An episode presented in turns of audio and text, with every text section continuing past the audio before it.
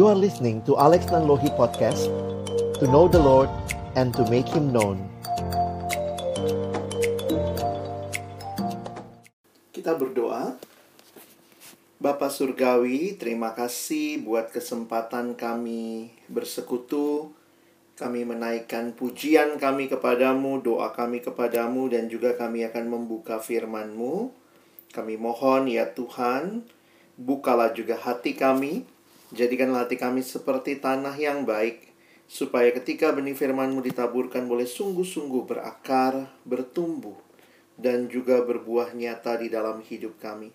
Berkati baik hambamu yang menyampaikan, setiap kami yang mendengar, juga interaksi di antara kami. Tuhan tolong agar kiranya apa yang kami pelajari bersama bukan hanya menjadi pengetahuan, tapi sungguh-sungguh menjadi bagian kehidupan kami yang akan melayani sebagai pemimpin-pemimpin kelompok kecil ke depan. Waktu ini kami persembahkan dalam tangan pengasihanmu dalam nama Yesus, Sang Firman yang hidup. Kami menyerahkan pemberitaan firmanmu. Amin. Shalom. Selamat siang teman-teman sekalian. Saya bersyukur buat kesempatan boleh sharing firman Tuhan dengan teman-teman semua. Dan uh, siang hari ini kita akan bicara tentang Christ likeness. Tadi sudah ada diskusi ya atau kalian kasih pendapat ya seperti apa sebenarnya pemimpin kelompok kecil yang baik atau yang serupa dengan Kristus. Ada banyak aspek yang bisa kita gali, tetapi nanti abang coba ambil dari satu aspek. Jadi nanti kalau kalian ingin tanya lebih jauh, kita bisa berdiskusi di waktu tanya jawab di akhir sesi nanti ya. Abang akan bawakan dulu materinya, sesudah itu nanti kita akan lihat sama-sama ada hal-hal yang bisa kita diskusikan. Saya mulai dengan mengangkat satu bagian firman Tuhan yang saya rindu kita boleh hayati sebentar berkaitan dengan pelayanan yang Tuhan Yesus pernah tanyakan kepada Petrus. Yohanes 21 ayat 17 kata Yesus kepadanya untuk ketiga kalinya. Untuk kita ingat ke, ke kisah ini ya. Nah, ini pertanyaannya. Simon anak Yohanes, apakah engkau mengasihi aku? Maka sedih hati Petrus karena Yesus berkata untuk ketiga kalinya, Apakah engkau mengasihi aku? Dan ia berkata kepadanya, Tuhan, engkau tahu segala sesuatu, engkau tahu bahwa aku mengasihi engkau. Kata Yesus kepadanya, gembalakanlah domba-dombaku. Nah ini bagian yang sering kali mungkin teman-teman juga sudah pernah baca, sudah pernah dengar khotbah dari bagian ini. Abang ingin kita melihat ya sama-sama apa yang menjadi bagian yang Tuhan Yesus percayakan kepada Petrus atau nama aslinya kan Simon ya. Petrus itu sebutan yang Tuhan Yesus berikan seperti batu karang ya. Nah Simon namanya. Ya kalau udah pakai nama asli ya ini menarik ya. Yesus bilang sama dia Simon anak Yohanes. Jadi itu jelas. Simon bin Yohanes. Nama bapaknya Petrus berarti Simon. Sorry, Yohanes ya. Jadi kalau kalau orang nanyanya pakai pertanyaan begini ya coba misalnya kamu namamu nama panggilanmu mungkin uh, siapa gitu ya kayak saya Alex. Tapi kalau sudah dibilang Alex Nanlohi ya Alexander Nanlohi wah itu ada penekanan di situ ya. Yesus bertanya bukan kepada Simon semua Simon tetapi Simon yang anak Yohanes. Apakah engkau mengasihi aku? Dan karena tiga kali ditanya, sedih hati Petrus, karena Yesus bertanya tiga kali, apakah engkau mengasihi aku? Nah, kita nanti bisa lihat uh, kembali lagi ya. Nanti saya akan ajak kita balik-baliknya nanti ke bagian ini. Tapi sedikit latar belakang bahwa bagian ini adalah percakapan yang terjadi sesudah kebangkitan Yesus. Kenapa percakapan ini jadi penting? Karena kalau kita perhatikan, di satu sisi Yesus harus kembali kepada Bapa. Ya, setelah selesai dengan melakukan tugas misinya yang utama adalah menyelamatkan manusia, kematiannya di atas kayu salib dia katakan sudah selesai, maka Yesus harus kembali kepada Bapa. Tetapi di sisi yang lain, teman-teman perhatikan, Yesus itu sangat mengasihi domba-domba tebusannya. Jadi ini hal menarik ya, dia menyebut atau istilah yang dipakai untuk orang-orang yang mengikut dia dipakai istilah domba ya. Karena ini gambaran yang ada di Israel, bangsa yang juga dalam masa lalu pernah jadi pengembara, mereka orang-orang yang beternak, maka mereka terbiasa dengan gambaran domba dan gembala. Gembala adalah yang memimpin, domba adalah yang dipimpin. Nah, kelihatan dengan jelas kalau nanti kalian baca kisah Rasul 20 ayat 28, ini kalimat yang Paulus sampaikan waktu perpisahan dengan penatua Efesus di Miletus. Kalimatnya begini. Karena itu jagalah dirimu, dia bilang ke penatua ya, jagalah dirimu dan jagalah seluruh kawanan karena kamulah yang ditetapkan Roh Kudus untuk uh, Roh Kudus menjadi penilik untuk menggembalakan jemaat Allah. Nah, ini perhatikan ya. Yang diperolehnya dengan darah anaknya sendiri. Teman-teman, kalau nanti kalian jadi PKK, tetap harus ingat ya, kalian bukanlah gembala dalam arti tidak pernah jadi domba.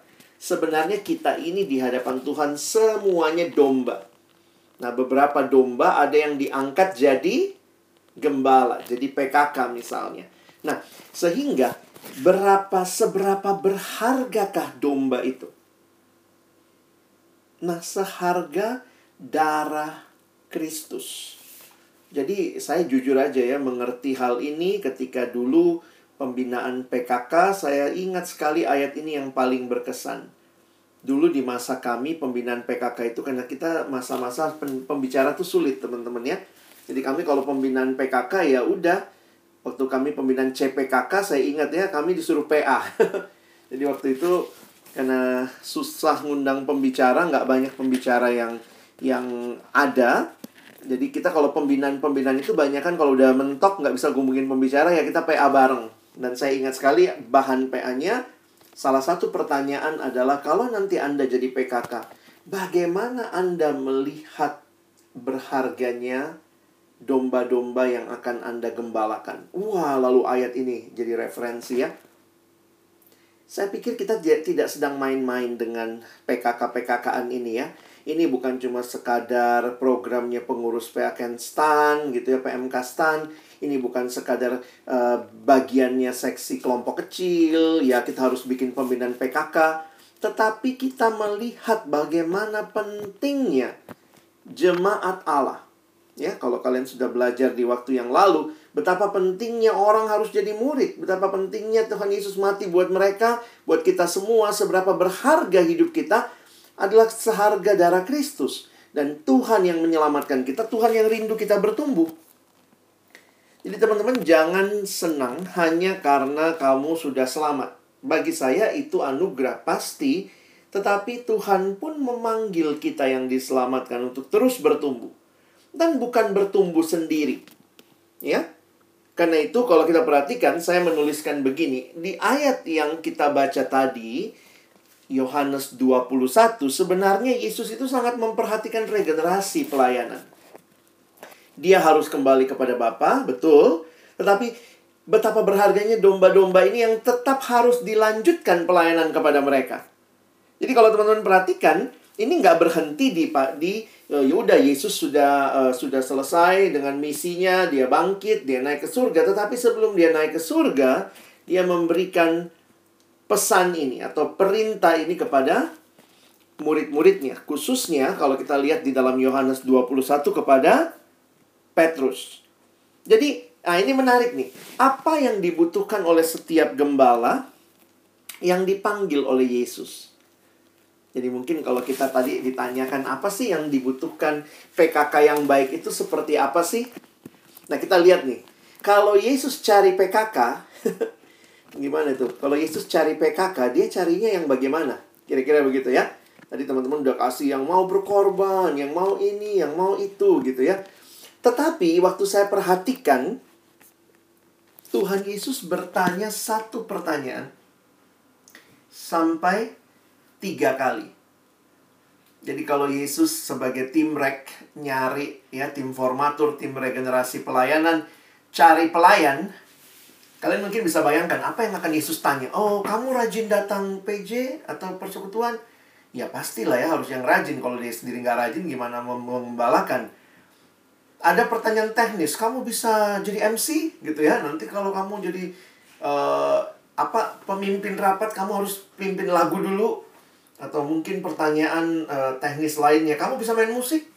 Atau mungkin pertanyaan teknis lainnya. Kamu bisa mimpin PA?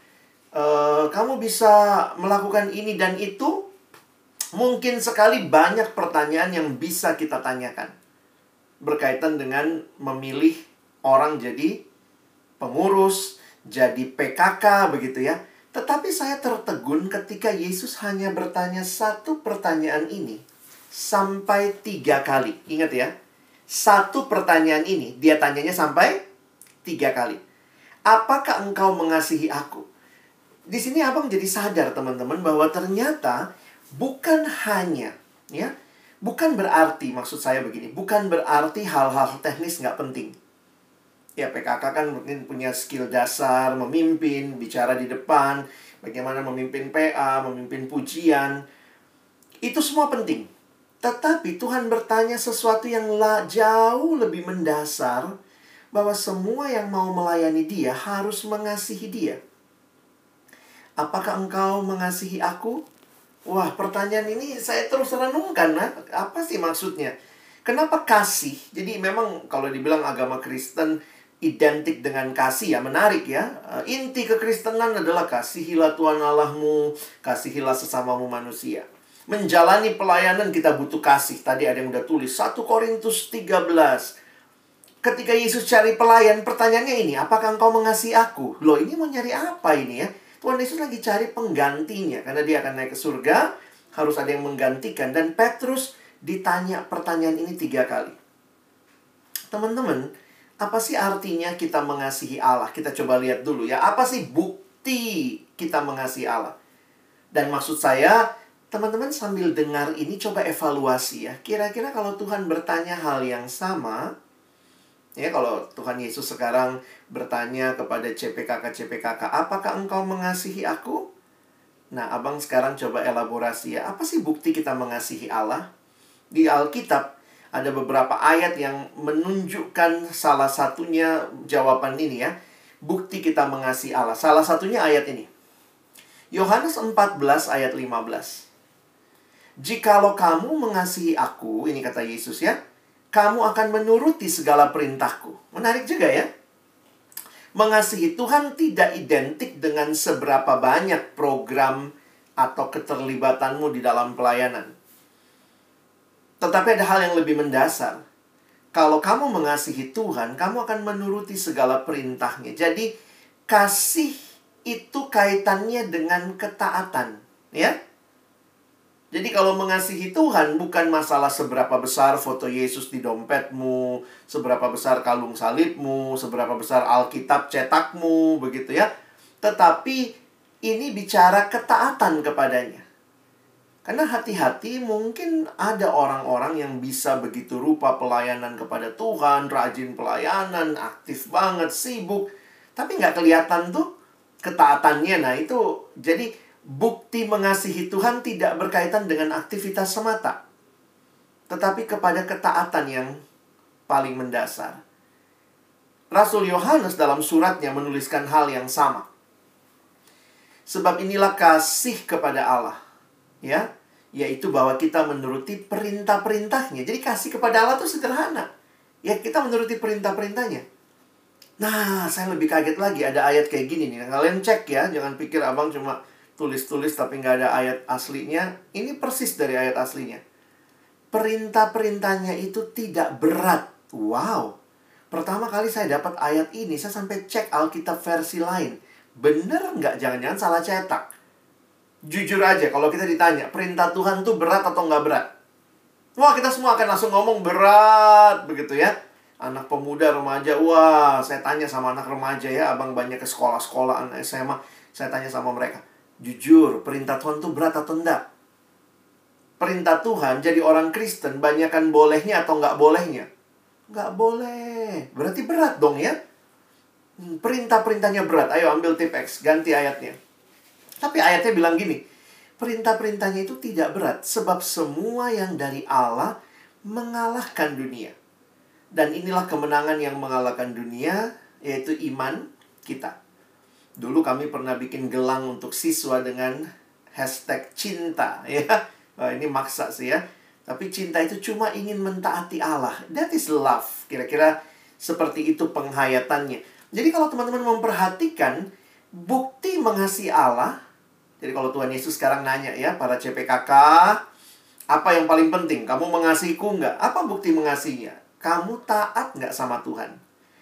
Kamu sudah menikmati ketaatan yang joyful. Perintah Tuhan itu, tanda kutip, kalau dibilang tidak berat, berarti apa yang membuatnya tidak berat? Perhatikan ya perintah-perintahnya itu tidak berat, itu diawali dengan inilah kasih kepada Allah. Jadi teman-teman saya kasih contoh sederhana begini. Saya punya teman benci banget belajar bahasa Jerman, padahal dia dulu anak IPS. Di IPS itu mau tidak mau ada bahasa Jerman. Waktu itu selain Inggris ya. Jadi dia masuk IPS, waktu SMA males banget bahasa Jerman ya Jermannya nggak jelek-jelek amat sih tapi paling cuma 6, 7, 6, 7 gitu ya nah satu waktu saya kaget gitu waktu saya dengar dia lagi les bahasa Jerman lalu kok lucu lu yang nggak suka Jerman lagi les bahasa Jerman lalu kemudian waktu saya tanya dia bilang gitu sih gini sih Lex aku lagi deket sama orang Jerman. Kayaknya kami bakal serius dan akan menikah. Sehingga, teman-teman lihat ya, bahasa Jerman yang tadinya itu begitu berat, begitu menjadi sesuatu yang beban, begitu dia cinta sama orang Jerman. Dia bilang kalimat yang bagi saya menarik. Dia bilang, saya cuma ingin bisa mengerti dia dalam bahasa yang dia pakai. Dan saya juga rindu dia itu bisa saya bisa menyatakan cinta saya kepada dia dalam bahasa yang dia mengerti. Nah, di sisi yang lain ternyata si Jermannya juga belajar bahasa Indonesia.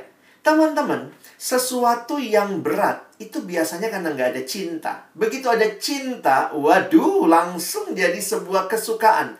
Walaupun sulit, tetap sulit. Belajar bahasa Jerman bukan bahasa kita. Hafalin berbagai hal. Tetapi ketika ada cinta, kewajiban itu menjadi kerinduan. Bisa nangkep? Makanya saya pikir kenapa Tuhan tanya itu ya? Apakah engkau mengasihi aku? Karena kalau kita betul-betul cinta sama Tuhan, maka apa pun kita lakukan bagi Tuhan, kita bahkan bilang, waktu Tuhan bilang, Alex, berhenti pornografi, kita akan bilang, yes Tuhan, itu tidak berat. Because I love you. Dan lebih lagi bagi kita yang percaya di 1 Yohanes 4 dikatakan bukan kita kok yang mengasihi Allah lebih dulu, tetapi Allah yang mengasihi kita lebih dulu. Jadi karena kita sudah mengalami kasihnya Allah, Allah mengasihi kita begitu rupa, sekarang waktu Allah bilang taat, yes, itu nggak berat. Tuhan bilang berhenti nyontek, yes. Tuhan bilang ampuni sesamamu, yes. Tuhan itu nggak berat. Kenapa? Engkau sudah melakukannya bagiku. Teman-teman bisa lihat? Ternyata memang indah sekali. Kasih itu mengubah sesuatu yang begitu berat jadi begitu sukacita. Beratnya dilakukan atau dijalani dengan sukacita sehingga kayak ketutup tuh beratnya ya. Jadi waktu saya perhatikan ayat ini benar ya. Kalau kita sudah makin cinta Tuhan, kita tuh kalau disuruh sesuatu tuh jadi nggak nggak tawar-tawar lagi gitu ya berhenti nyontek berhenti pornografi berhenti dendam, berhenti lakukan ini dan itu, tapi lakukan semua untuk Tuhan. Yes, I will do it, Lord, because you have already done it for me beforehand. Nah, jadi teman-teman, ini realita yang menarik nih. Kalau Tuhan tanya, apakah kau mengasihi aku?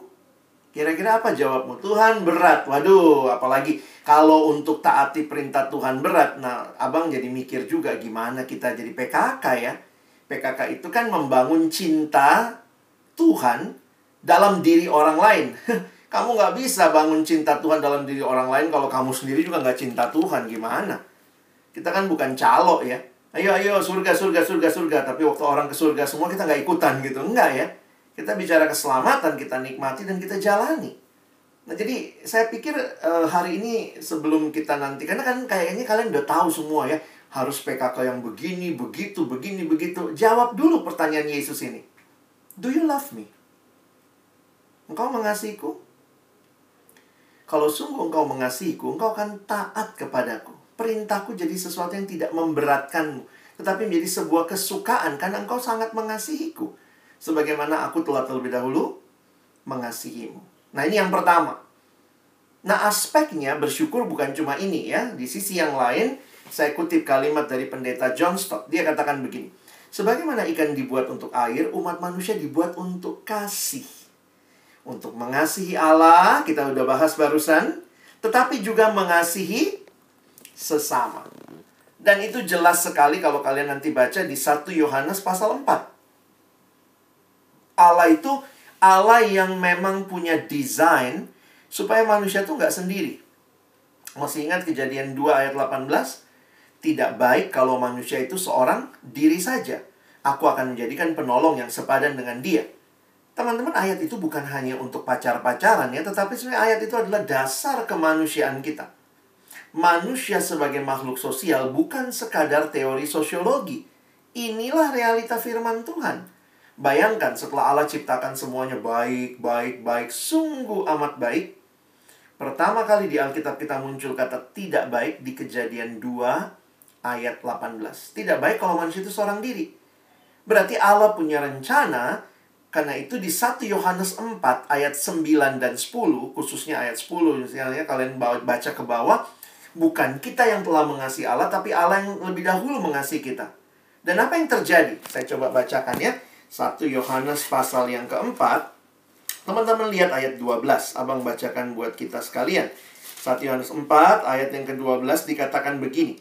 Tidak seorang pun yang pernah melihat Allah. Jikalau kita saling jika kita saling mengasihi, Allah tetap di dalam kita dan kasihnya sempurna di dalam kita. Jadi bukti kita mengasihi Allah bukan hanya vertikal, tapi juga horizontal. Saya bacain lagi ayat 13-nya, eh, ayat 11-nya. Tadi kita baca ayat 12 ya. Sekarang saya baca ayat 11. Saudara-saudaraku yang kekasih, jikalau Allah sedemikian mengasihi kita, maka haruslah kita juga saling mengasihi. Jadi, love one another itu adalah bukti bahwa kita mengasihi Allah. Makanya dilanjutkan kalau kalian baca sampai di bawah. Nggak mungkin orang bilang mengasihi Tuhan tapi dia tidak mengasihi sesama yang dilihatnya. Bagaimana bisa? Karena itu di dalam Alkitab jelas sekali bahwa mengasihi Allah buktinya juga adalah mengasihi sesama.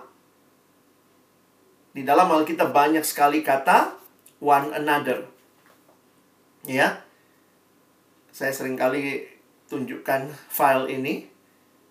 Jadi kalau kita itu hidup, bukan hidup bagi diri sendiri.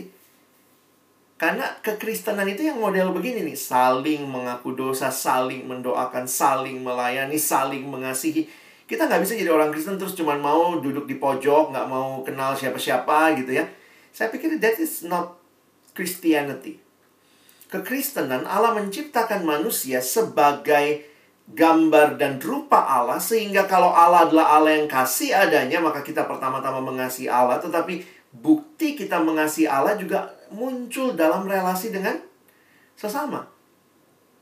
Saling membangun saling mengampuni. Makanya kita butuh persekutuan dan puji Tuhan di kampus. Tuhan hadirkan. Ada persekutuan dalam bentuk yang lebih besar ibadah-ibadah besar tetapi juga ada kelompok-kelompok kecil dan kita lihat itu dalam hidup Yesus Nah, ini one anothering atau Indonesia pakai istilah saling. Kalau kurang banyak nih, abang tambahin lagi ya. Kalian bisa screenshot PA kan satu-satu. Banyak loh. Tuhan mau kita saling mengasihi, saling membangun, saling melayani, saling mendoakan. Dan itulah kekristenan. Jadi kalau kita simpulkan pertanyaan Yesus ya. Waktu Tuhan tanya, apakah engkau mengasihi aku? Ya saya saya meyakini ini pasti terkait dengan dua bukti ini. Pertama, kalau kamu mengasihiku, kamu taat kepada Allah. Itu bukti mengasihi Tuhan. Tetapi nampaknya Tuhan Yesus mau move further bahwa kalau engkau mengasihi aku, engkau akan melayani sesama. Itu udah tanda kutip otomatis lah. Kalau kita mengasihi Allah tapi tidak mau melayani sesama, sebenarnya pertanyaannya, sungguhkah kita mengasihi Allah? Karena bukti yang paling mendasar dari kita mengasihi Allah adalah kita mengasihi sesama. Ya. Makanya lihat, Tuhan Yesus kan nanya, "Apakah engkau mengasihi aku?" Kan kita Petrus bilang, "Iya Tuhan, aku mengasihimu." Petrus sampai bilang, Tuhan aku mengasihimu Tuhan. Tapi lihat respon Yesus. Kadang-kadang kita nggak take note ya. Apa kalimatnya? Kalau engkau mengasihiku, kira-kira begitu ya. Kalau kita lanjutkan, ini kalimat Yesus. Gembalakanlah domba, dombaku. Ini kayak gimana ya? Coba kalau kamu ditanya gitu ya Apakah engkau mengasihi Tuhan? Terus kalau iya Tuhan aku mengasihimu. Aku rajin saat teduh. Aku setiap hari doa sekian jam. Aku luar biasa Tuhan mengasihimu. Aku taati. Aku baca buku rohani. Terus Tuhan bilang, oke, okay, semua itu penting. Tapi sekarang pelayanan ya kepada sesama. Itu juga mengasihi aku. Mengasihi Tuhan tidak hanya terkait dengan kesalehan pribadi, kehidupan spiritual pribadi, tetapi mengasihi Tuhan juga terkait dengan hidup yang dibagikan kepada sesama, yaitu kepada domba-dombanya. Jadi saya pikir penting sekali jawab pertanyaan ini. Ya mungkin maaf ya abang kayaknya kesannya agak maksa tapi bukan saya nih firman Tuhan. Kalau kamu mengasihi Tuhan, nggak mungkin kamu nggak mau jadi PKK. Sorry, saya ngomongnya kesannya kayak maksa ya. Tapi ini kan sederhananya Tuhan mau ngomong begitu kamu mengasihiku. Ayo, gembalakan domba-dombaku. Itu bukti mengasihiku. Jangan ngomong mengasihiku, tapi disuruh ini nggak mau, suruh itu nggak mau. Ya, kecuali ada hal lain ya. Misalnya, bang, sorry bang, saya sedang ada masalah dengan kuliah, jadi saya mungkin akan fokus kuliah dulu. Sehingga Tuhan juga mungkin memahami ya. Tetapi secara situasi normal, semua orang yang mengasihi Tuhan, nggak ada alasan nggak melayani. Jadi siapa yang melayani Tuhan? Siapa yang ngaku mengasihi Tuhan? Jangan ngomong mengasihi Tuhan tapi nggak mau melayani. Itu bukan bukan nggak kompatibel teman-teman. Jadi ketika Yesus menanyakan ini, Petrus jawab loh. Petrus jawab, Tuhan, aku ini mengasihimu. Terus Tuhan ngomong, gembalakan domba-dombaku. Wow, bagi saya itu Tuhan kayak wah langsung skip tak gitu ya. Kalau kau mengasihiku, ayo udah ini Makanya Tuhan meninggalkan dan kemudian Petruslah yang menjadi gembala bagi domba-domba milik Tuhan. Teman-teman, perhatikan begini. Seberapa berharga domba-domba itu? Wah, seharga darah Yesus. Jadi saya lagi berpikir begini, Tuhan tanya, kalau engkau mengasihiku, Petrus, kira-kira ya kalau pakai bahasa kita. Kalau engkau sungguh mengasihiku Petrus, pasti juga engkau mengasihi yang aku kasihi. Benar dong? Tuhan aja sangat mengasihi domba. Masa kamu bilang mengasihi aku, Petrus, tapi kamu nggak mengasihi domba yang kukasihi? Kalau kau sungguh mengasihi aku, maka kau akan kasihi juga yang paling kukasihi, yaitu domba-dombaku, yang bagi mereka aku mati. Nah, saya kasih ilustrasi ini pengalaman pribadi ya, saya sering kali cerita juga jadi abang itu punya uh, adik sepupu. Waktu dia masih kecil uh, lucu banget kayak boneka Jepang ya. Waktu dia lahir aja saya udah kelas 3 SD. Jadi ya kami waktu masih SD kalau lagi liburan kumpul ketemu tuh masa kecilnya itu selalu seneng banget menggendong dia. Jadi kita tuh rebutan gendong dia semua ya. Jadi uh, dia lucu kayak boneka Jepang begitu ya. Namanya Peggy. Jadi kami tuh semua kalau liburan ya saya kan kakak beradik bertiga ya suka gantian gitu. Semua pada pengen gendong si Peggy gitu ya. Uh, karena lucu kita suka uh, main gitu ya. Nah yang uniknya adik sepupu saya ini waktu kecil ya umumnya anak kecil lah ya anak kecil itu punya mainan atau bukan mainan punya barang yang dia sayang banget gitu ya. Dan buat si Peggy yang dia paling sayang itu yang namanya ada satu bantal. Saya ingat itu bantal kecil kok, bantal anak-anak untuk tidur gitu ya, bantal kepala gitu ya. Tapi yang kecil dan bantal itu saya ingat uh, sarungnya biru dan ada gambar Superman-nya ya, saya ingat banget ya. Nah, si Peggy itu kayak melekat dengan bantal itu. Jadi ke mana-mana dia pergi, dia pasti bawa bantal itu.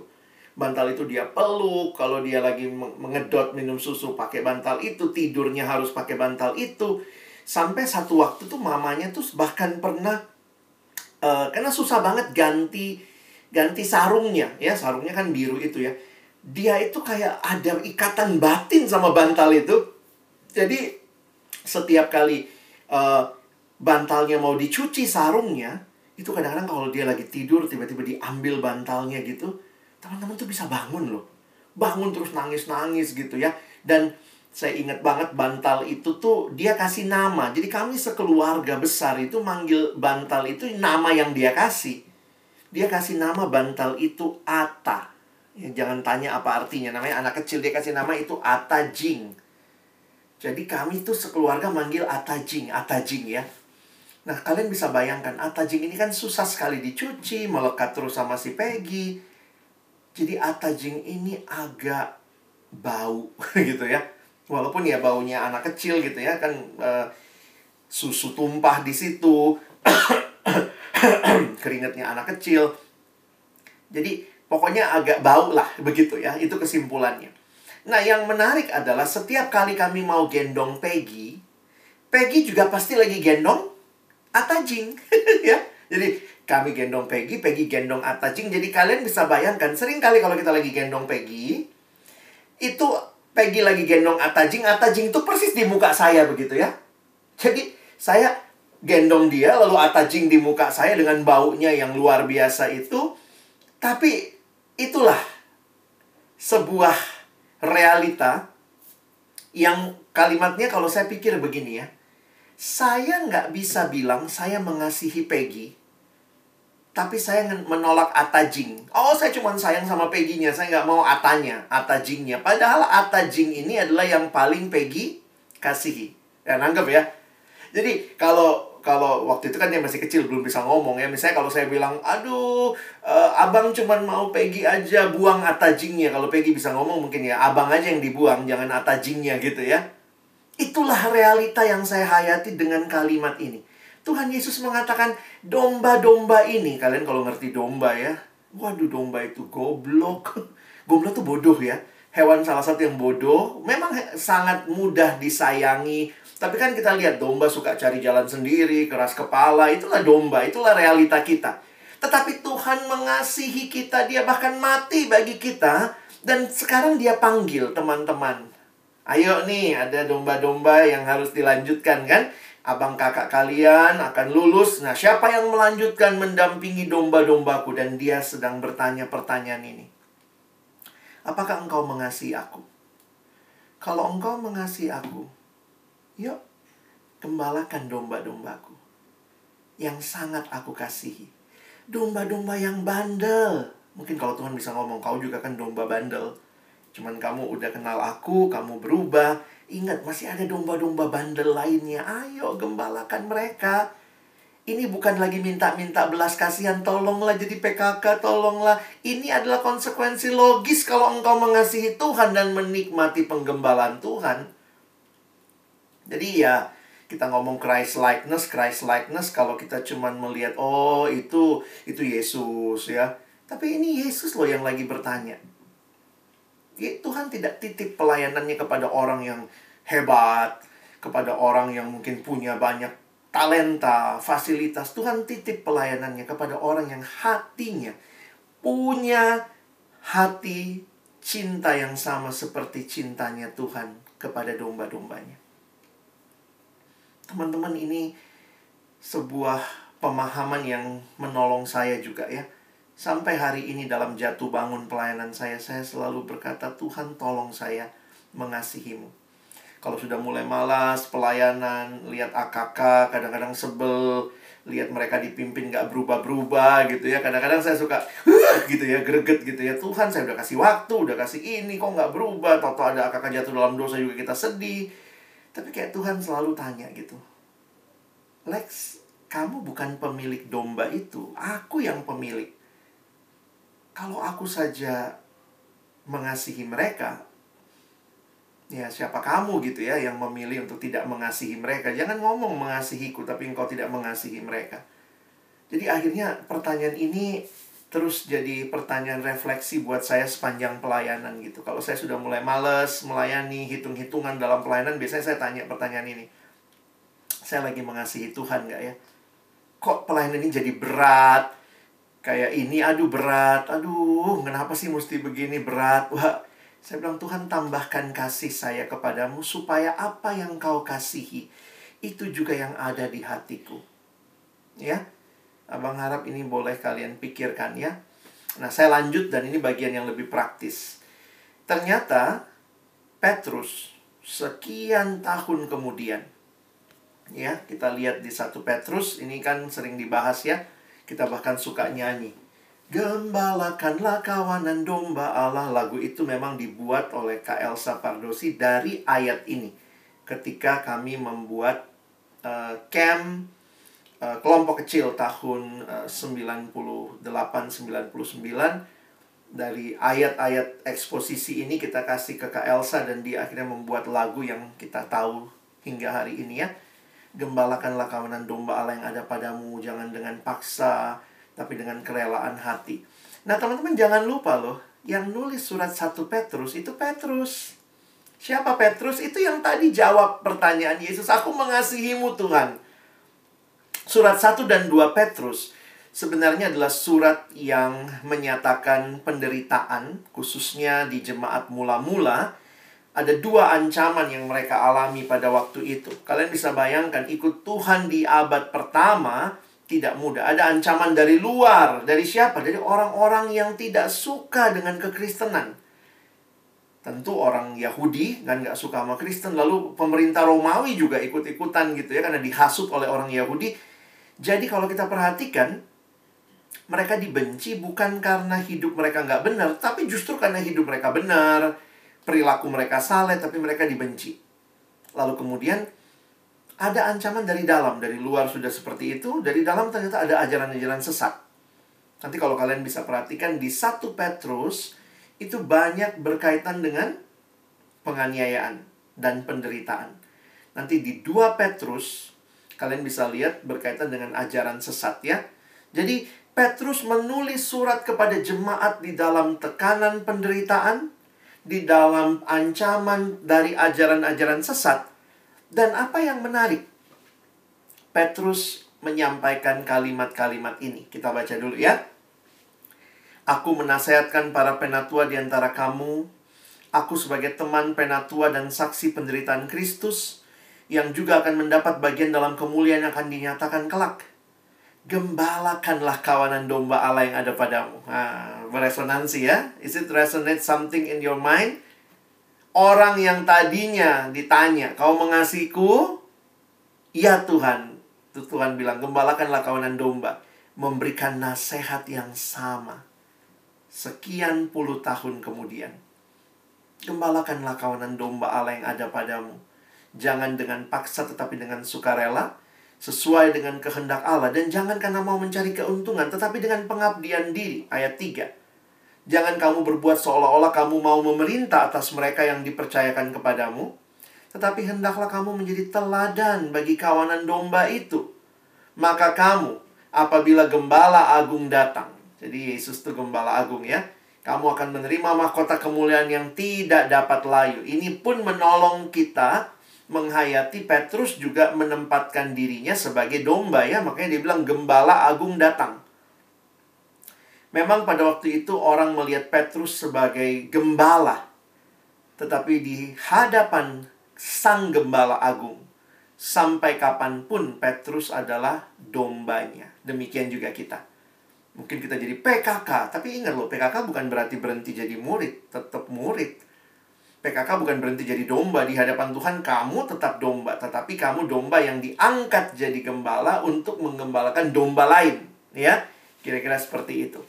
Nah, kita lihat sebentar ya, ketika Petrus tulis surat ini di ayat pertama menarik sekali, dia tidak menempatkan diri sebagai rasul, bukan kerasulannya yang dia tonjolkan. Dia nggak bilang aku perintahkan, aku rasul loh. Tapi dia pakai aku ini temanmu, teman penatua dan aku adalah saksi penderitaan Kristus. Kenapa? Saya pikir ini tidak lepas dari apa yang kita baca tadi ya. Petrus menulis surat ini tepat sebelum Kaisar Nero mulai dengan kejam menganiaya orang-orang Kristen di Roma dan di seluruh kekaisaran. Sekitar 30 tahun sebelumnya. Jadi ini surat ditulis sekian puluh tahun, 30 tahun kira-kira setelah Petrus menyangkal itu ya. Sekitar 30 tahun sebelumnya Petrus yang mengkhawatirkan nyawanya telah tiga kali menyangkal bahwa ia mengenal Yesus. Jadi Petrus dengan begitu rendah hati menempatkan diri. Nasihat ini bukan datang dari seorang superman rohani yang menempatkan diri lebih tinggi dari para penatua, tidak. Dari seorang yang juga pernah punya kegagalan. Saya pikir di sini indahnya Tuhan memakai setiap kita pribadi yang rapuh. Nggak ada dari kita PKK sempurna kok. Ya, bukan berarti kita tidak berjuang jadi PKK yang semakin baik. Tetapi ingat teman-teman, kita bukan pribadi yang sempurna. Kita pribadi yang rapuh, yang tidak sempurna, tapi Tuhan panggil untuk menggenapkan rencananya. Ya ini, namun Tuhan Yesus memanggil Petrus yang pernah melakukan dosa. Ingat loh, dosanya tuh tiga, tiga kali menyangkal ya. Saya nggak tahu kalau kita menghayati gimana tuh. Kalian pernah menyangkal Yesus nggak? Enggak lah bang, masa tiba-tiba ditawarin jadi PKK ya mungkin kalau seksi apa tim formatur atau tim regenerasi kamu PKK ya dek. Karena kan kayaknya aku lihat deh kamu pernah menyangkal Yesus. Bagus deh kamu gitu ya. Ya mungkin kita nggak terang-terangan begitu. Ini Petrus tuh pernah nyangkal tiga kali lagi ya. Tapi Tuhan percayakan untuk dia. Nah biar kita lebih dramatis ya ini bukan sinetron ya. Tapi saya coba perhatikan gimana penyangkalan Petrus. Kalian pernah perhatikan nggak penyangkalan Petrus Kadang-kadang kita cuma tahu dia sangkalnya tiga kali ya. Mari coba kita lihat penyangkalan Petrus. Nah, kita lihat kisahnya aja ya. Abang coba aja kita lihat. Jadi, kita baca Lukas 22 mulai dari ayat 54 ya. Lalu, Yesus ditangkap dan dibawa dari tempat itu. Ia digiring ke rumah imam besar. Dan Petrus mengikut dari jauh. Jadi Petrus tuh termasuk cukup berani ya.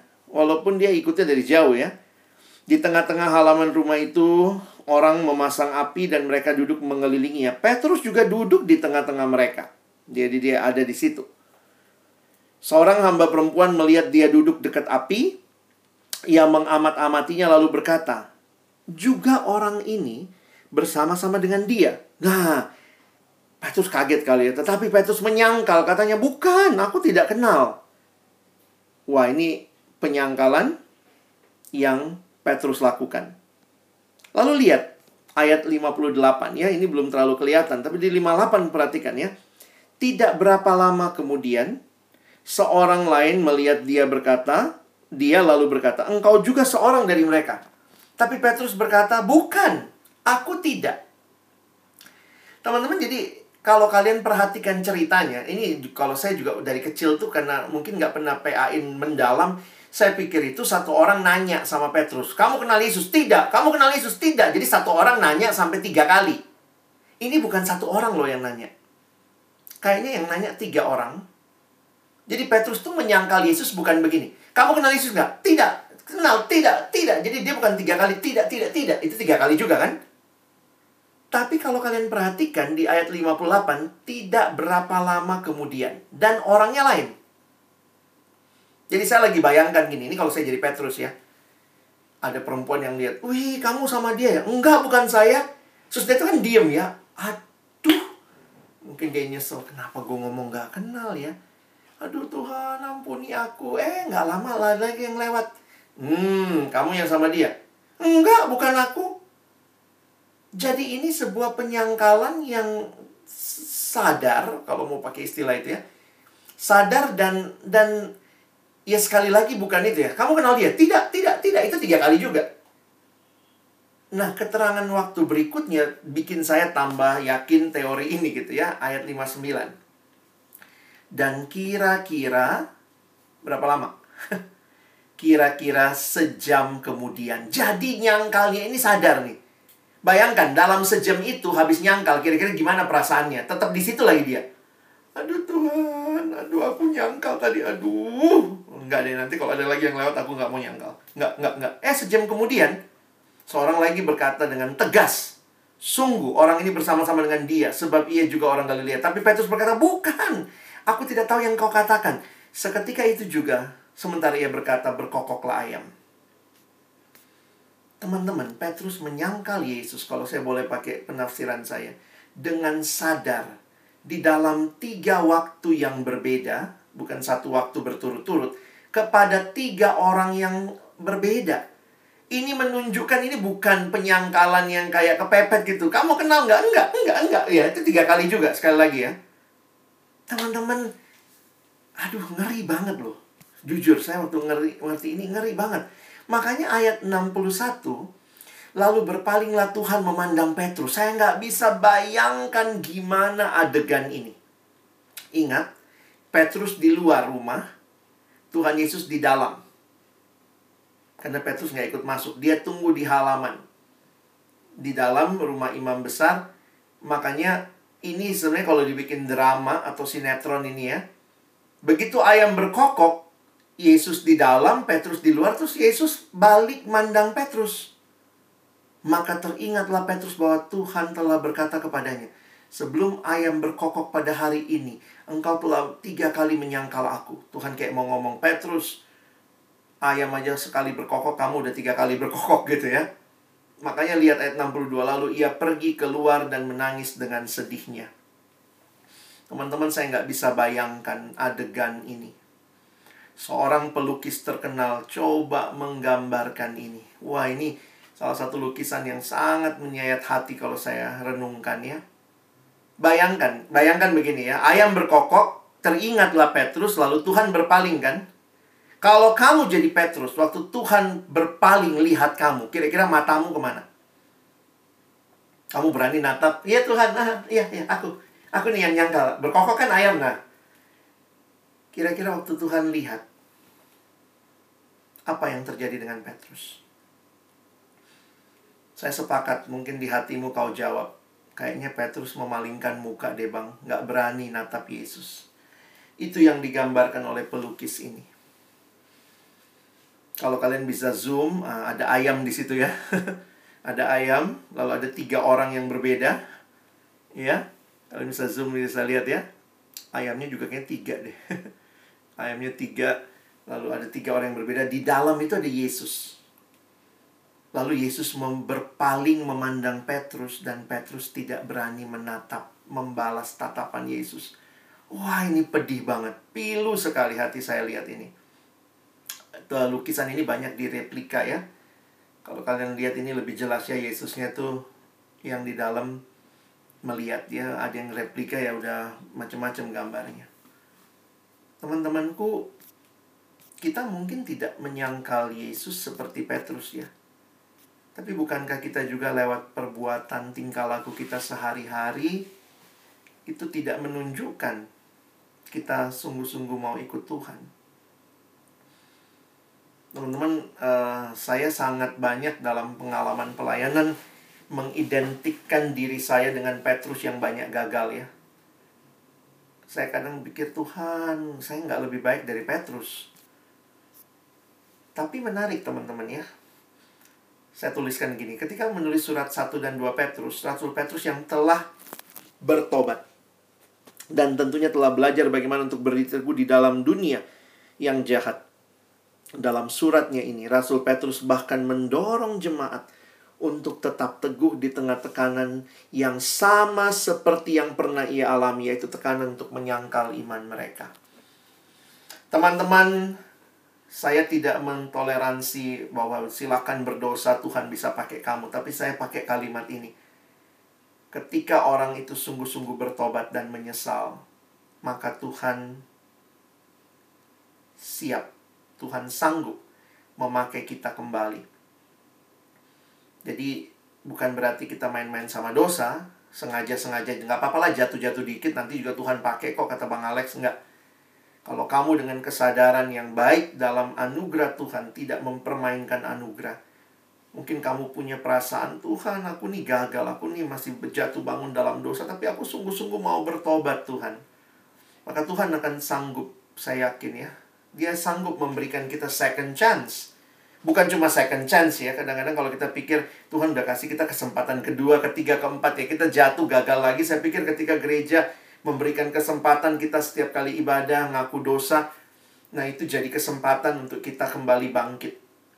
Teman-teman, setiap kita pernah gagal dan masih mungkin gagal ketika menekuni panggilan yang Allah berikan untuk kita lakukan. Jangan merasa kalau sudah jadi PKK saya nggak mungkin gagal. Oh, bisa gagal. PKK yang seperti Yesus bukan PKK yang tidak bisa gagal. Bukan. Itu itu PKK yang adalah Yesus yang tidak bisa gagal. Tapi kalau kita masih seperti Yesus, kita masih mungkin gagal. Karena itu kebutuhan kita apa? Sadari dosa, sadari kegagalan kita dan terus datang kepada gembala agung sang sumber kasih karunia bergantung kepada dia, teman-teman ya. Dan lihat, saya sangat tertarik dengan kalimat Yesus. Sebenarnya ini Lukas 22, sebelum Petrus menyangkal ya. Lihat kalimat Yesus, Simon, Simon, lihat, iblis telah menuntut untuk menampi kamu sebagai gandum. Tetapi aku telah berdoa untuk engkau supaya imanmu jangan gugur.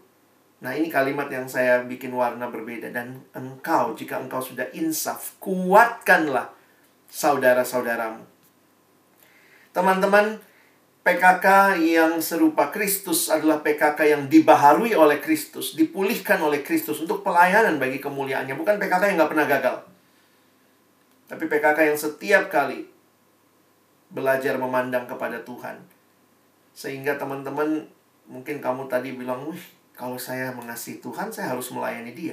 Tapi kan saya juga masih gagal-gagal juga. Ya kalau kamu betul-betul meyakini panggilan Tuhan, kamu bangkit, kamu hidup bagi Tuhan, ada pembaharuan terus-menerus.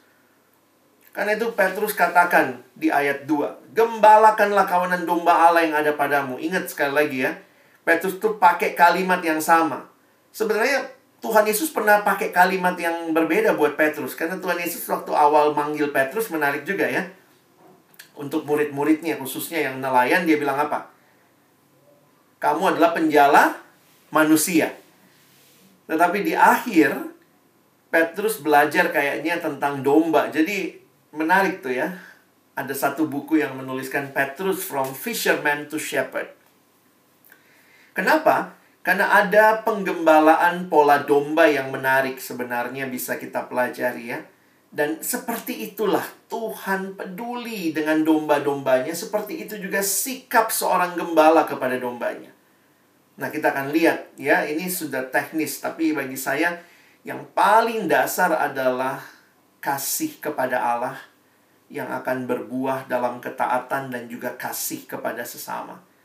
Praktisnya bagaimana? Di ayat 2 sampai 3 dikatakan jangan dengan paksa tetapi dengan sukarela sesuai dengan kehendak Allah. Ayo, jaga hati kita ya.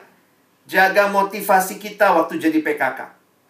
PKK yang serupa dengan Kristus bukan merasa, wah ini kesempatan saya maksa-maksa anak orang. Rajin kau satu ya deh, kau begini ya. Tapi betul-betul sukarela melayani mereka. Ketika mereka ter, terjatuh, ketika mereka bergumul, kamu hadir dan murnikan terus motivasimu. Yang kedua, jangan karena mau cari keuntungan. Memang kata asli yang digunakan nampaknya pada masa Petrus ada orang-orang yang lagi cari keuntungan uang dari jemaat yang dia layani. Nah, tapi kalau di kampus kayaknya masalah kita bukan uang ya. Emang ada jadi PKK dibayar. Saya mimpin empat kelompok deh, Kak. Masa cuma satu? Karena mungkin satu kelompok dikasih sekian juta, misalnya gitu. Mungkin kalau digituin kali orang mau jadi PKK ya. Karena banyak juga gitu ya, uh, kamu jadi PKK ya dia, aduh bang, saya gumulkan dulu, gumulkan. Lama kali pun gumulkan, mau apa enggak gitu ya. Tapi bisa jadi ada juga yang mau jadi PKK karena keuntungan diri yang mungkin berkaitan dengan apa? Nama baik gitu ya. Wih, dia PKK. Kayaknya kalau PKK di stan itu naik derajatnya ya. Wih, agak tinggi di bawah Yesus sedikit ya. Jangan-jangan kita punya kesombongan dengan wah hebat kan aku. Nah, kalau kayak begitu murnikan ya, ini masalah tujuan. Tujuannya bukan cari keuntungan, tapi pengabdian diri. Bahkan kadang-kadang mungkin orang itu nggak nggak berterima kasih. Ada nggak yang akak kamu? Kamu pernah nggak terima kasih ke PK kamu? PKK itu miskin apresiasi ya, jarang-jarang lah kalau kakaknya ulang tahun dia harus kasih kado, ingat tanggal ulang tahunnya. Pas dia ulang tahun ya semua lupa gitu ya. Jadi kadang-kadang saya pikir juga ya kalau kita memang mau cari keuntungan, cari pujian lalu begitu akak kita tidak melakukan yang kita harapkan, oh bisa sedih kita. Tapi kalau kita dengan pengabdian diri, kita pun akan rela melayani meskipun mungkin kita nggak diingat, tidak dipandang ya. Tentunya kalau saya khotbah sama domba, saya bilang juga belajar hargai PK kamu ya. Kalian juga yang hari ini nanti kirimlah SMS singkat, WA singkat, Bang, Kak, thank you ya selama ini sudah berjuang untuk pertumbuhan rohaniku. Saya thank you. Kadang-kadang kita juga lupa ya, kita pikir take it for granted. Nah, terakhir. Jangan kamu berbuat seolah-olah mau memerintah. Jadi bukan masalah memerintah ini ya. Tetapi dikatakan teladan. Jadi memang kepemimpinan yang paling efektif bukan kepemimpinan dalam pemerintahan. Ya, ini masalah metode ya bukan power otoritas tetapi exercise your life dengan teladan. Jadi teladan. Be an example. A living example. Jadi teman-teman kalau kita bilang rajin saat teduh ya kita rajin lah ya. Jadi teladan. Kita bilang jangan telat ya. Termasuk masuk zoom jangan telat. Kalau kita KTB kelompok kecil ya ayo gitu ya. Lakukan juga Jangan cuma perintah anak orang begitu ya. Persiapan ya, Dek. Ya, persiapan juga begitu. Nah, ini hal-hal yang praktis lah. Tapi akhirnya saya pikir gini, semua ini akan kita perjuangkan ketika kamu punya cinta kepada Tuhan. Dan itu akan berbuah kepada cinta bagi sesama. Teman-teman, karena itu bagian terakhir diingatkan ya. Maka kamu Apabila gembala agung datang, kamu akan menerima mahkota kemuliaan yang tidak dapat layu. Pujian yang pertama, yang terutama yang akan kita terima bukan dari AKK, bukan dari domba. Bukan dari sesama gembala, bukan dari seksi kakak, tapi dari gembala agung yang memang melihat hatimu, yang mencintai dia, melihat perjuanganmu. Pada masa itu atlet-atlet yang atletik itu ya, itu kalau dapatnya mahkota dari dari daun apa begitu saya lupa ya. Jadi itu yang biasanya orang-orang Yunani itu pakai mahkota dari daun itu. Makanya Petrus katakan, kamu bukan cuma terima mahkota daun yang paling 2-3 minggu juga sudah layu. Kamu akan menerima mahkota kemuliaan yang tidak dapat layu. Kita ada dalam situasi melayani milenial, penuh perjuangan, generasi yang bosen kalian pun jadi kadang kita bicara ah kakakku begini. Ya kau juga sama ya karena teman-teman kan kita satu generasi ya kalian lah ya. Masih masuk generasi Z juga. Jadi apa yang membosankan bagimu itu juga mungkin apa yang membosankan bagi adik adik KTBmu nanti kan adik kelompok kecilmu itu juga mungkin membosankan buat kamu. Tapi apalagi ditambah dengan COVID harusnya kelompok kecil itu bisa ketemu tatap muka sekarang online. Nah ini perjuangan kita Nah, tapi perjuangan ini harus kita bangun dari sebuah hati yang seperti Kristus. Hati yang mencintai Tuhan dan mencintai domba-dombanya.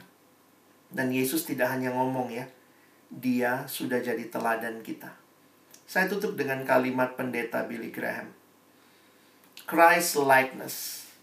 Yesus dengan teladannya menyampaikan pada kita bahwa setiap pemimpin yang sejati harus menjadi seorang penolong, seorang pelayan, atau bahkan seorang budak.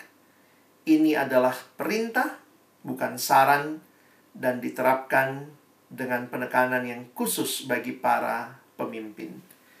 Pemimpin yang seperti Yesus adalah pemimpin yang seperti teladan yang dia sudah nyatakan dan kita ikuti. Kiranya Tuhan menolong kita mempersiapkan hati, mempersiapkan diri, membangun diri kita jadi pemimpin-pemimpin kelompok kecil yang berbuah. Amin. Uh, Silakan, Dek. Saya sudah mendoakan dan bergumul tentang PKK ini. Tapi saya gak damai, Bang, sama jawaban doa saya karena tantangannya sangat berat dan takut gak komitmen di tengah jalan sehingga harus meninggalkan angkapannya. Pertanyaan saya, apakah sebaiknya pelayanan jadi PKK ini tetap dilanjutkan atau sebaiknya tidak melayani sebagai PKK ya Bang? Jujur, saya masih bimbang dan saya udah mempertimbangkan tantangannya ke depan. Dan jawaban doa saya mengarah ke belum dulu. Terima kasih pelanggan. Iya. Setiap kita punya pergumulan dengan Tuhan dan saya pikir ya kalian jawabnya kepada Tuhan ya. Jangan nggak enakan sama manusia. Tapi kalau kita bicara apa yang manusia, manusia itu kan bisa seksi kakak atau tim regenerasi, PK kamu. Ada hal yang mungkin mereka lihat dalam dirimu.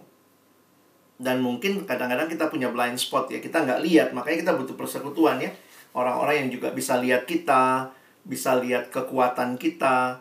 Dan uh, sebenarnya gini ya, kalau abang pikir, ya saya saya saya tidak tidak bilang kalian harus jawab iya ya, tapi saya coba pikir begini ya, kesempatan itu nggak terulang khususnya jadi PKK di kampus. Apalagi kalian di STAN. Kalau kalian nggak jadi PKK sekarang, ya mungkin nggak akan jadi PKK di dalam pelayanan kampus. Sementara buat saya, sebenarnya pengalaman jadi PKK di pelayanan kampus ini modal besar untuk hidupmu ke depan. Tapi kalau misalnya kalian merasa ya kayaknya nggak sanggup, takut. Jadi gini, komitmen itu kita ambil di depan, tapi kan itu perlu perjuangan ke depan ya. Nah, saya agak takut juga banyak orang yang takutnya komitmennya nggak sanggup, lalu dia berhenti uh, gimana ngomongnya?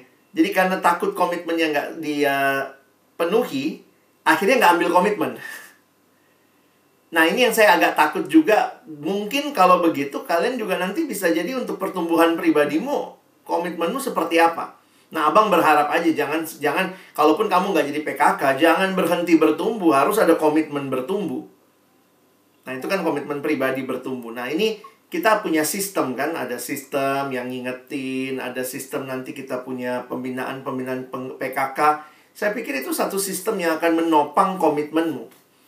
Nah, cuma ya kalau kamu bilang saya nggak siap, nggak sanggup ya, kamu yang jawab di hadapan Tuhan. Tapi coba jadikan pertimbangan-pertimbangan dari apa yang kau lihat, orang-orang lihat, apa yang kau dengar jadi sesuatu yang nanti kamu harus gumulkan dan jawabnya di hadapan Tuhan.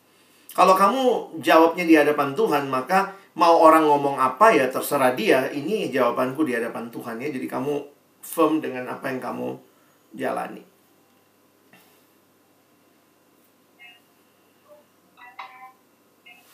Oke, makasih Bang Alex. Hmm. Selanjutnya ada pertanyaan langsung buat teman-teman atau uh, boleh resen ya? Kalau tidak, aku mau bacakan pertanyaan selanjutnya dari Slido. Hmm. Uh, ada pertanyaan gini bang, bagaimana cara mengasihi Allah kalau perasaan itu rasanya nggak ada Apakah kita salah saat kita lupa mengasihi Tuhan? Gimana cara memupuk cinta kita kepada Tuhan terus-menerus? Thank you pertanyaannya ya. Nah, teman-teman ini saya memang pikir akan muncul di pertanyaan karena saya belum bahas tadi ya. Cinta itu harus dibangun. Dan ingat, cinta bukan sekadar perasaan.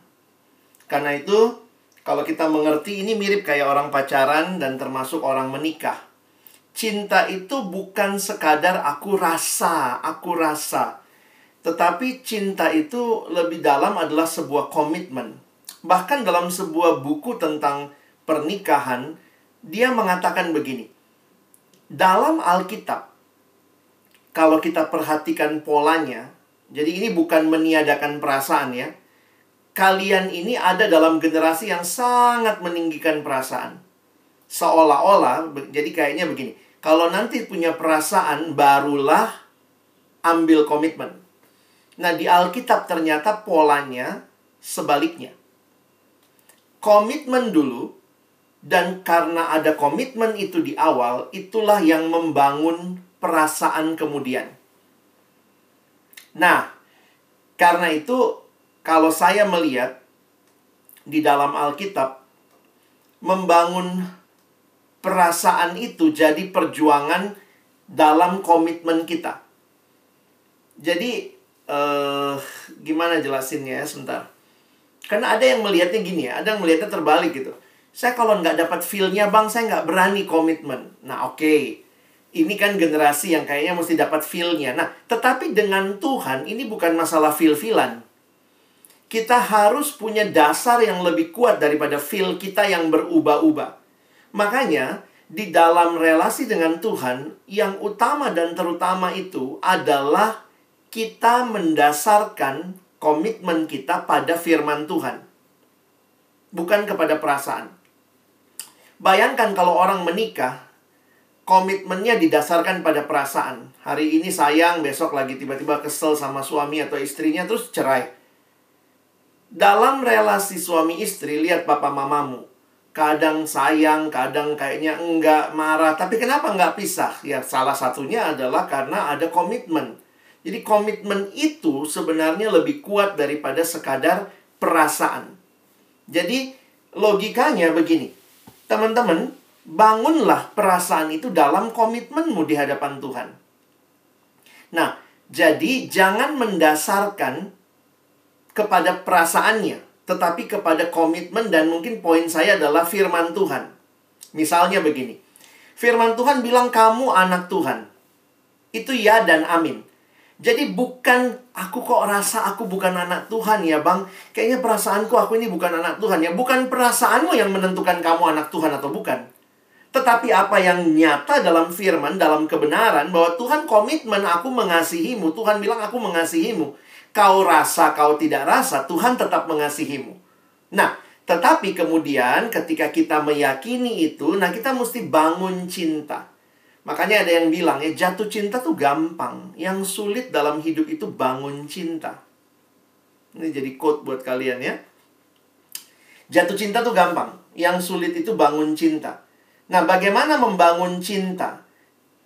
Ingat, perasaan itu kan bisa datang, bisa pergi gitu ya. Tetapi kita perlu bangun.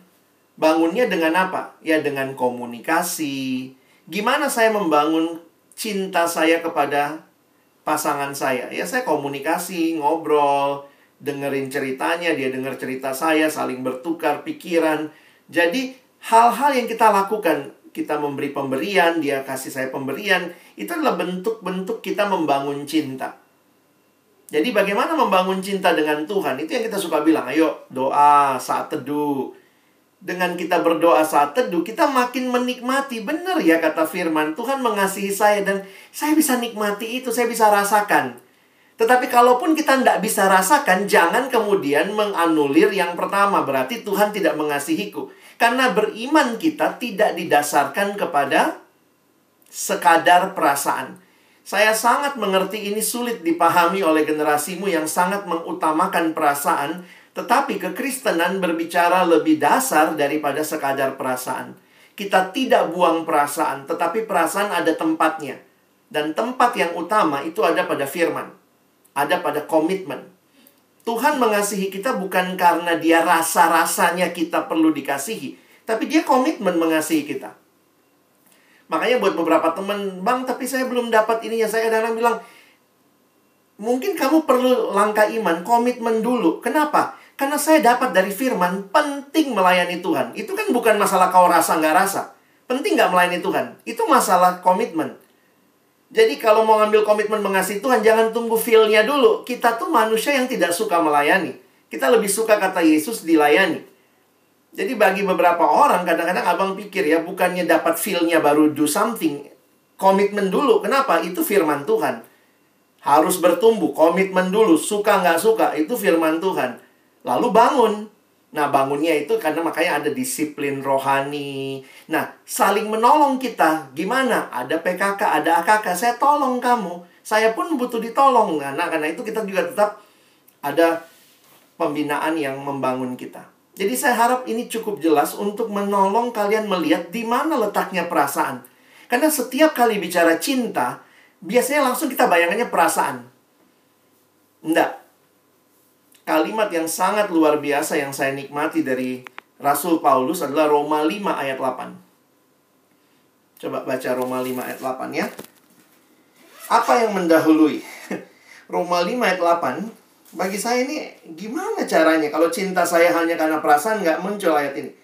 Akan tetapi Allah menunjukkan kasihnya kepada kita oleh karena Kristus telah mati untuk kita ketika kita masih berdosa. Jadi Tuhan tidak bicara kita beres dulu baru dia kasihi kita. Kalau begitu kasihnya Tuhan, wah sedih banget kita. Ayo Alex beres dulu kau baru aku kasihi. Kadang-kadang orang tua suka gitu ya. Begitu anaknya udah lulus dari stan gitu, udah kerja, iya, udah jadi orang anakku. Heh, emangnya tadinya monyet? Ya, udah jadi orang. Itu kan istilah, iya udah jadi orang anakku loh. Nah, poin saya adalah itu dunia. Buktikan dulu, baru kamu dianggap. Alkitab tidak. Allah mengasihi kita bahkan waktu kita ini masih berdosa. Jadi di situ yang saya melihat tidak bergantung kepada perasaan kita.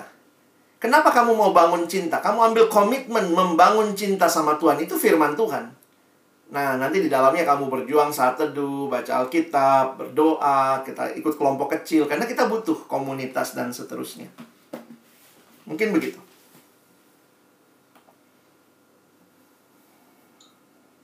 Oke, terima kasih Bang Alex. Uh, pertanyaan selanjutnya ya Bang. Hmm. Uh, ada pertanyaan, ketika ingin mengambil pelayanan, sering kali mengingat masa lalu, jatuh bangun, dan sebagainya. Bagaimana cara lepas dari belenggu masa lalu ini ya Bang? Dan bagaimana menanggapi respon-respon orang lain yang tahu masa lalu kita, sehingga membuat kita takut untuk melayani? Iya. Thank you, Dek ya. Ini pertanyaanmu real karena mungkin juga kita alami, kita mungkin orang yang dulu gagal. Tapi di Alkitab ada banyak contoh yang di situlah saya melihat iya ya, kita melayani pertama di hadapan Tuhan. Tidak mudah tentunya dengan masa lalu yang kelam, apalagi ada yang tahu. Nah, itu yang terjadi dengan pelayanannya Paulus misalnya. Jadi Paulus kan mantan orang yang menyetujui pembunuhan, penganiayaan kepada orang Kristen.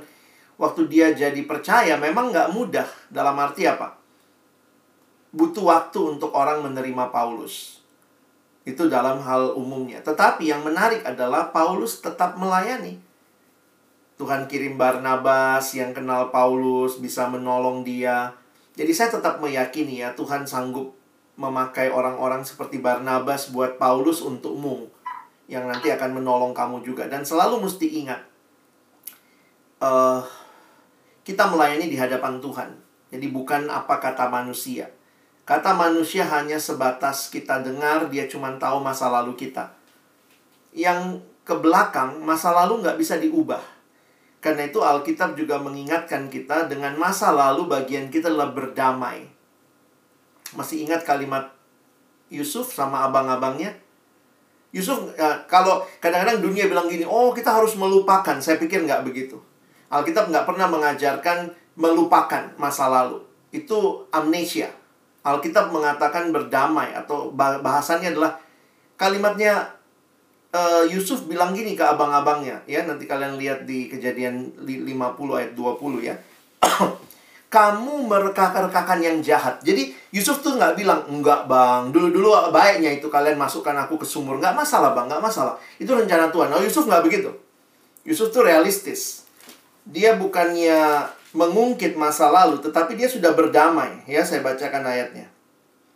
Memang kamu telah mereka-rekakan yang jahat terhadap aku. Oh Yusuf jelas, kamu bikinnya yang jahat. Tetapi Allah telah merekarkannya untuk kebaikan dengan maksud melakukan seperti yang terjadi sekarang, yakni memelihara suatu hidup bang hidup suatu bangsa yang besar. Poin saya adalah masa lalu nggak bisa diubah dan juga tidak tidak bisa dilupakan. Sehingga yang bisa kita lakukan adalah berdamai. Tetapi yang bisa kita ubah adalah masa depan. Karena itulah Tuhan memimpin kita berjalan melalui masa depan. Jadi setiap kita punya masa lalu, nggak ada yang nggak punya masa lalu.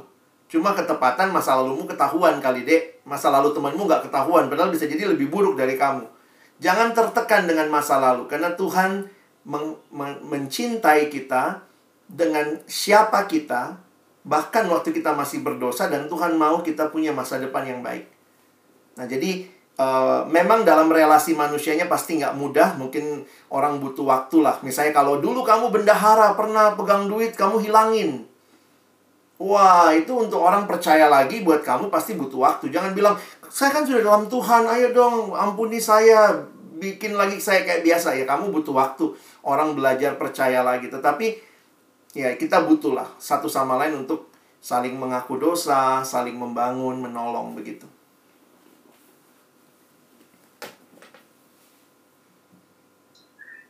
Baik bang, Eh, teman-teman adakah yang ingin bertanya lagi? Boleh secara langsung on mic.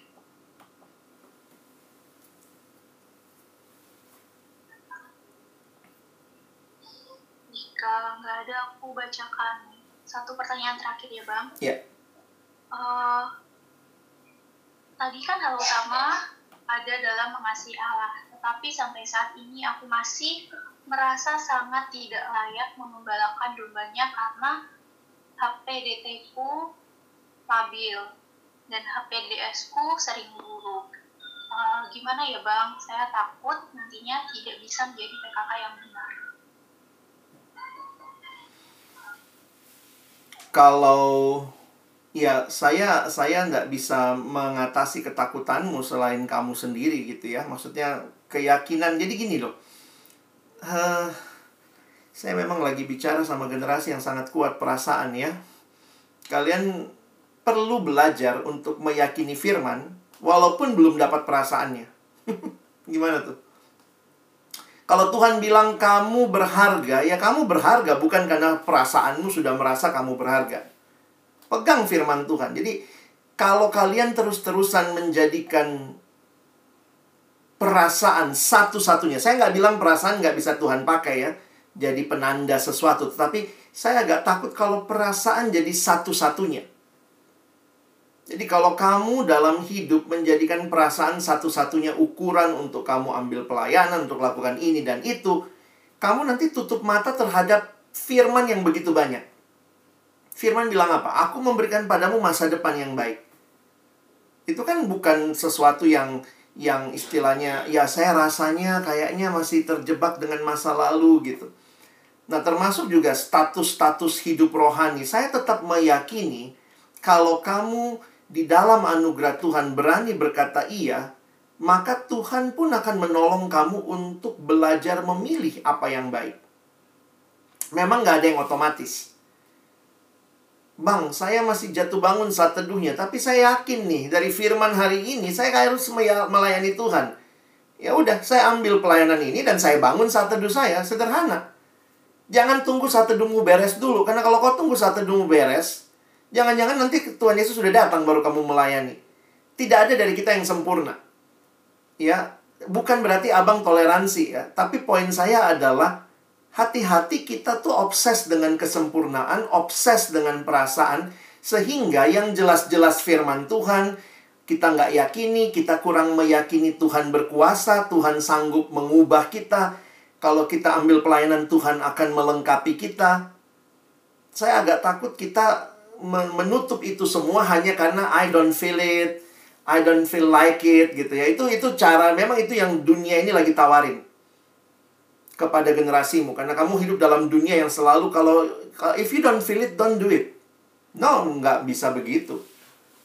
Pelayanan adalah kalau kamu tahu Tuhan mau, even if you don't feel it, then make it. Waktu kamu lakukan, kamu yakin bahwa Tuhan akan tambah cinta yang tambah dalam dan kamu akan punya perjuangan. Kenapa? Kamu udah yakin ini firman Tuhan. Maka kamu akan hidupi. Jadi jangan dipimpin perasaan ya, dek. Saya agak takut dengan generasi ini. Sehingga nanti nggak, ada dari kita yang mau melayani ya. Saya pikir begini loh. Pelayanan ini milik Tuhan. Saya selalu punya penghayatan begini. Kalau kamu tidak melayani, bukan kamu yang bukan Tuhan yang rugi. Ingat ya. Kalau kamu tidak melayani, bukan Tuhan yang rugi. Kamu yang rugi. Begitu juga kalau anak-anak adik-adik saya gitu ya. Bang, lagi malas saat teduh. Aduh, kayaknya I don't feel like it gitu ya. Oke, okay, oke okay, satu dua hari. Tapi kalau kamu terus-terusan begitu, I don't feel like it, that is your sin nature. Jadi akhirnya saya bilang sama mereka, kalau kamu tidak saat teduh, ingat loh, yang rugi bukan Tuhan, tapi kamu. Jangan merasa terlalu dibutuhin ya. Oh Tuhan kayaknya butuh sekali saya. Tuhan pakai manusia, tetapi Tuhan tidak maksa. Nah, karena itu saya kembali lagi ingetin ya. Kalau kamu meyakini ini adalah perintah Tuhan. Jadi perintah Tuhan, pergi jadikan semua bangsa muridku. Itu kan bukan masalah I feel it or I don't feel it. Tapi itu perintah.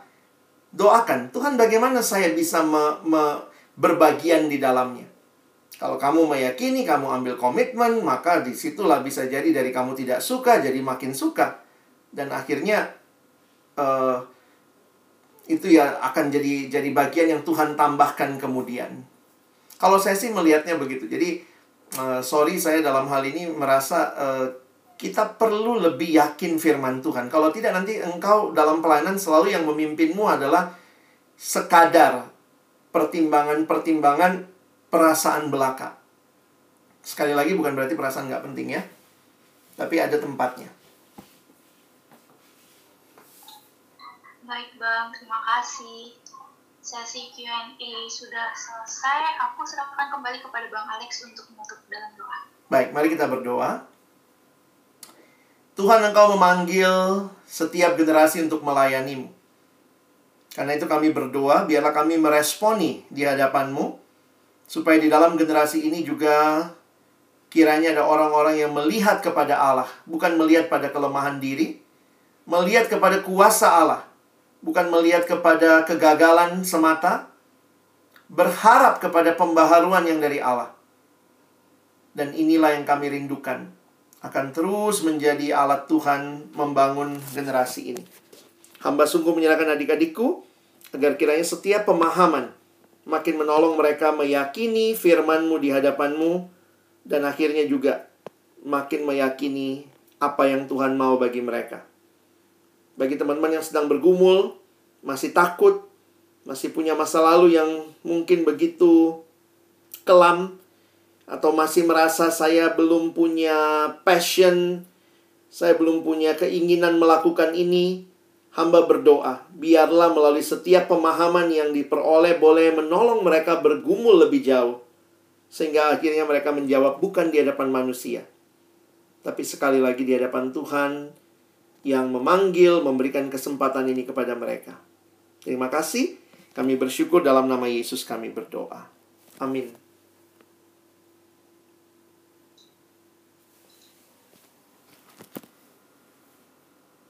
Baik, puji Tuhan. Uh, terima kasih Bang Alex untuk firman yang telah diberitakan. Dalam khotbah tadi aku sungguh menikmati bahwa Tuhan memakai orang-orang untuk mengembalakan domba-dombanya bukan karena lupa kelebihan atau kesempurnaan mereka, melainkan Tuhan melihat hati, Tuhan memilih mereka yang memiliki hati seperti hati Yesus. Meresponi firman Tuhan Mari dengan penuh kerinduan kita nyanyikan Berikanku Hati.